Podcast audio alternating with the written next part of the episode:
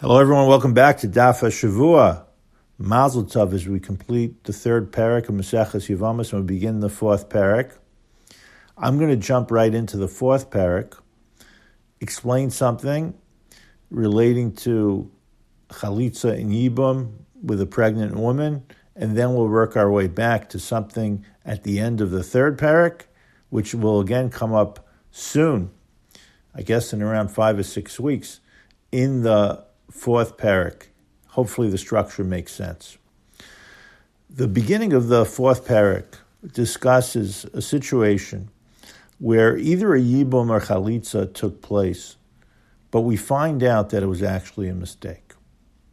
The reason we find out that it was a mistake is it turns out that the woman was pregnant from the original husband. If the woman's pregnant from the original husband, then there's absolutely no reason for yibum.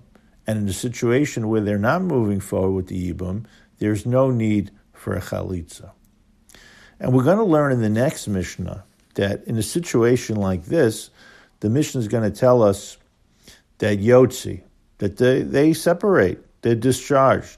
There's not going to be a need for a get that takes place because the birth of the child shows that ipso facto, there never was an obligation for a Yibum that takes place. No divorce is necessary. We know that a marriage with an erva, because that's what the situation ends up being with your brother's spouse, is null and not effective at all. Even Ezer straight out, Kuf Samach Dalit Sif Vav, 164 6. But not so fast, our Mishnah tells us, because our Mishnah introduces a category that is very important in other areas of halacha as well.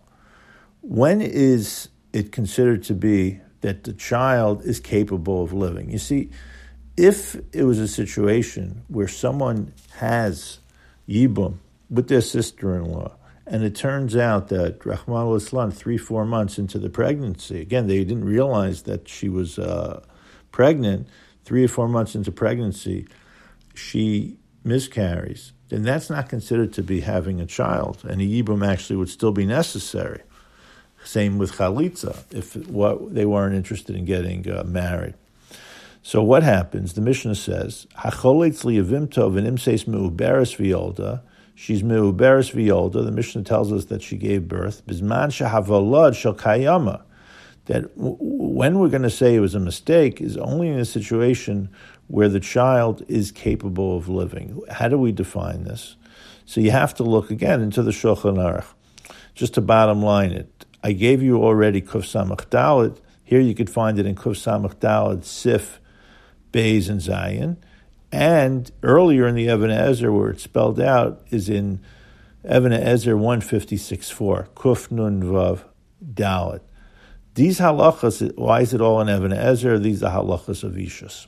And the way it's defined is if the mother reached a full term pregnancy, nine months, and then has a child, then by definition the child is called Avlad Shel Kayama, even if Rahman al the child passes away. If it's a situation where it was a shorter pregnancy, or more likely where we we don't know, it's a suffix, we don't know if it went to nine months, then we wait for 30 days to evaluate whether it was considered to be a Vlad Shel Kayama. This will come up in other areas of halacha as well, where we need to know the status of the child, the status of the mother. Now, all of this is assuming that we didn't have the knowledge. We didn't have the knowledge. So then we have to retroactively do an evaluation to figure out whether a yibum was necessary, whether a chalitza was necessary. Again, there's no sin that's involved in over here. They're not doing it purposefully.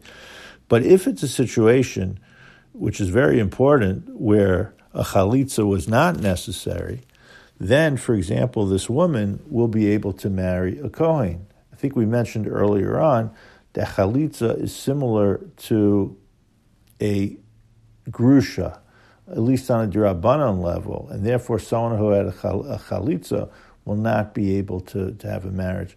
When we fill out the form, because again, today chalitza is, is, a possibility. We're not having yibum situation. when I meet with a couple to be mesader kiddushin, this is a question that's actually on the form. Most people don't understand it. I have to explain it if necessary. But it's one of the questions the Rav is going to ask when Rabbi Willig gave a shiur um, this week to our amazing group and to the other Chaburos. He spoke about how the buck stops with the mesader kiddushin. So these are some of the questions the mesader kiddushin has to ask.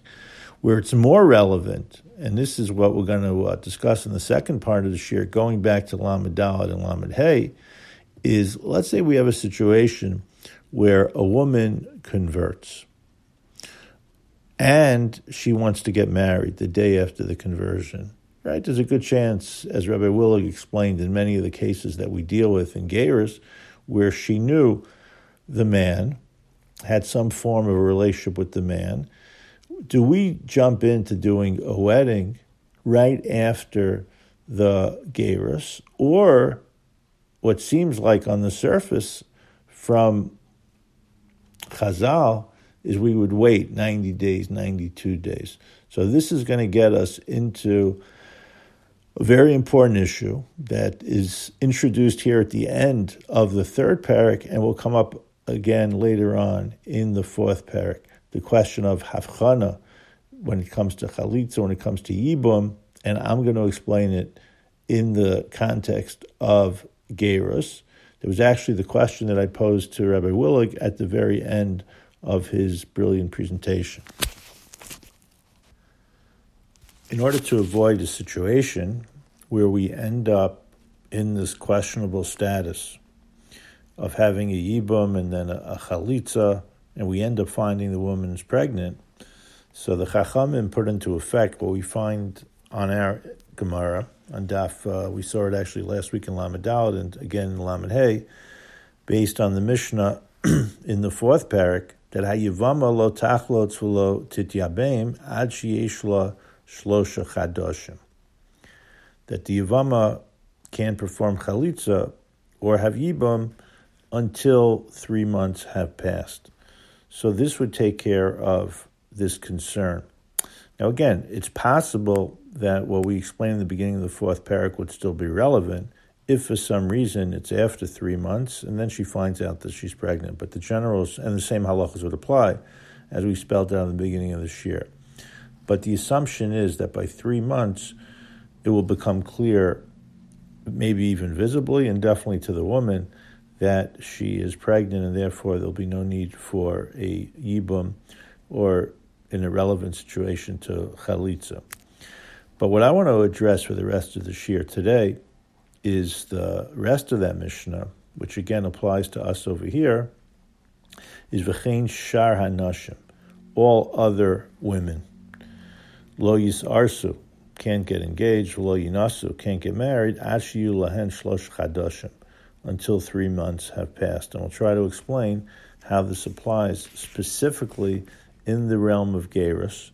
We'll give you a big, big chiddush, which is the way that uh, many paskin, and we'll come back to this later on as well. These are very halacha l'maisa issues, bisman hazeh. In a marriage situation, and it's going to be both by Erusin and Nesuin, we're going to make sure that there's three months after a previous marriage, either because there was a death, let's say if the husband died, or if there was a divorce. Now, as you know, we've already stated out, this really shouldn't have to apply to Erusin because we know that uh, even after Erusin, the couple's not allowed to be together, especially in the days when there was a total separation. Today it's not so relevant because the Erevin and the Suin go together. But Chazal made a lo plug, no distinction to make this as firm as possible. And the concern here is that we should know who is the husband, who, who's the father. Was it husband number one or is it husband number two? We'll deal with the Gera situation afterwards. So if someone loses their husband, they can't get remarried for at least three months. Now, it actually turns into 92 days because the day of the death and the day of the marriage are not counted within the 90 days. That's formulated in La Halacha Lamasa. Now, what's our concern? Now, a lot of this, again, is going to be restated in the and expanded upon when you get to Daf uh, Mem Aleph and Daf Mem Beis. But we're going to deal with it now just to make things a, a lot clearer, not only when we get there, but also what's happening with our Gemara, because this assumption is assumed. The Gemara there says that the two factors.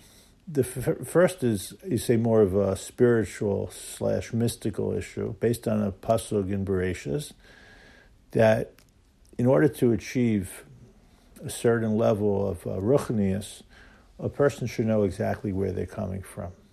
Generations should be able to be defined. Paternity, even though the Yahadus follows the maternity, there should be knowledge of who the father is, who the son is, etc.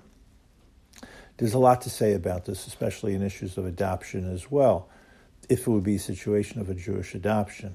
But we want to have knowledge at least in an objective state, even if a person doesn't have the particular knowledge of who the father is, who the son is. But then there's a very practical issue. We have a possibility that we'll end up that you could have siblings who end up marrying each other, even if it's from a different spouse. So, for example, if you have husband number one, that's where the baby comes from but they think that the baby comes from husband number two, and then from a previous marriage, there ends up being, let's say this is a boy, there was a girl from husband number one, you would end up having a brother and a sister, Rahman marrying each other. So we want to be able to clearly establish the paternity, and that's what the 92 days accomplishes. So we've established that in this these halachos that are referred to as havchana, Havchana means a determination. We're trying to figure out who the father is, to verify who the father is. And we've seen that you need 90 days, actually 92 days, including the cessation of the first marriage, whether it's through a death or through a get. And then you have the new marriage, so you need 90 days in between. You get to a total of 92 days. If you see our Gemara, as well as what we're going to learn later on, we apply lo plug, that at least in the realm of marriage, there does not seem to be any exceptions to the rule. If you look into the Mechaber, Even Ezer, the Shulchan Aruch, this is a Gezeres Chachamim. It seems to be what we would call a legislation. You see this in the Rambam as well, and we'll deal with some of the sources as, uh, when we get to the Gemara later on on Daf Mem Aleph as well as Mem Beis. But if you look into the Shulchan Aruch, a woman who's divorced or widowed cannot marry or be engaged until the 92 days. It doesn't matter the age. This is what we're going to see in the Gemara Maseches Yevamos Mem Beis, Amud Beis, even to a woman who's unable to conceive. Now, what happens in a situation of a ger, of a gioris? What's the story over here? If you look into the Shulchan Aruch, Yoreh Deah, Hilchos Gerim, that's where the halachas of Gerim are. So we're jumping from Even HaEzer to Geris, Simon Reish Samach Tes of Tes. Gershon is Geir Ishto Imo. This is where the couple were previously married. Each of them are converting. Srichin lifrar zemizeh gimel chadashim. We have to separate them for three months. Lahavchin bin zerash and Israel bekdusha, lazerash and Israel bekdusha. If the woman ended up being pregnant when she wasn't Jewish before the Gerus, the baby's not going to be Jewish, would need to have a, uh, a Gerus, a whole separate topic of Ger Katan. If after the marriage, then obviously the baby is going to be Jewish. Now, there is an incredible, very important source on this. Rabbi Willig referred to this source in the shiur that he gave, a source from the Dagul Mervava. The Dagul Mervava is the Noda BiYehuda, but it's the Noda BiYehuda's commentary on the Shulchan Aruch. Rabbi Cheskel, Yehuda Landau, Ben Yehuda Landau of the 18th century, such an important commentary. We used his tshuva early on in Ein Isser Chalal Isser. So the Dagul Mervava says, V'imhi zekena eina tzricha hafrasha. I want to try to give a hesber what's happening over here, an explanation. In a regular marriage situation, in the cases that we've seen up until now, not categorized as a gerus situation, the halacha was legislated with no exceptions. Here, what Havchana seems to be is not necessarily a legislation according to the Dagul Mervava, but a clarification. And if we could clarify that it's impossible that this couple was able to conceive, then there's no need to wait for three months. Reb Moshe discusses this in a tshuva, very important tshuva, Even Ezer, second chelek, in the fifth simon. He's talking about a situation where a woman is a gioris, again together with her husband in this case, but and we know that she was a nida before the gerus. She's a nida, then it's impossible that she conceived. Now with Ramosha, while she's a nida, the Tosfos incredibly the the Ramosha in this uh, tshuva goes through science. He says the Gemara didn't present the situation because the Gemara had a different science. But in our science today, the way Ramosha presents it is that nature has changed. It's a whole separate discussion of how we relate to science. And he's relating to a Rav in Milwaukee. These are very practical questions. If we know that she's a Nida, then this couple does not have to wait three months. Now, again, this is only in the realm of Gerus. It's true that there's Ishus, a marriage taking place, but this is considered to be a Gerus situation. Remember in our Gemara we had a Shavuya situation but we're focusing on the Gerus. Shavuya and Gerus may be somewhat connected, but let's assume it's the Gerus situation. And again, this is going even according to the opinion in our Gemara, which is the way we paskin, is we're not going to rely on the fact that the woman put a moch, right, use some form of contraception. These are situations where we could be mavarer, we could clarify the situation, and therefore havchana is not required. Now, both in the Shulchan Aruch, in the Dagul Mervava, in Reb Moshe, it's discussing a situation where it was Hu Ishta. So you know exactly who the man was, the first man, the first husband. Happens to be the same as the second husband because now a Gerus is taking place. So it's the same husband, it's just that before there was no Jewish marriage and now there is a Jewish marriage. Now, what happens with a pregnancy test? This is the question I posed last night to Rabbi Willig. I obviously had some background and have discussed this and have dealt with Rabbi Willig in the past. And Rabbi Willig's of the position, based on this Mervava, and he didn't quote from the Moshe, but I assume the Moshe is based on the Mervava, that a pregnancy test is just as strong as a situation where a woman can no longer conceive.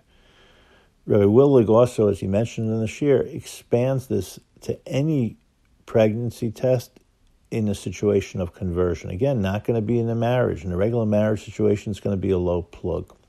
But in the conversion situation, and Rabbi Willig's additional consideration is he doesn't think that the couple is going to separate anyway. So we're creating a michshal we're basically telling them that you're going to lie your way out of it. That's not the way to establish a, a yahadus in a marriage, the Jewish marriage. And therefore, a woman who converts, whether it's together with the previous husband, or even if she was married to someone else, or let's say she finds a Jew within three months of her conversion, if we take a pregnancy test before the marriage, then we could do it even beforehand. In Halach Lamaisa, we've dealt with similar situations. The reason why this is important, just uh, beyond just Halach Lamasa, when a woman converts, you know, at the mikveh, after the mikveh, we remind her of a few things. We remind her that she can't marry a Kohen. We may remind her that she can't get married within three months But then the question will happen is let's say she takes the pregnancy test. So this is very halacha lamasa. We've accomplished a lot in this year. I'm very happy to follow up. I know some of you have questions. I received some questions about this daf even before I uh, went through the daf. So hopefully I'll respond to them before Shabbos. Have a great week of learning.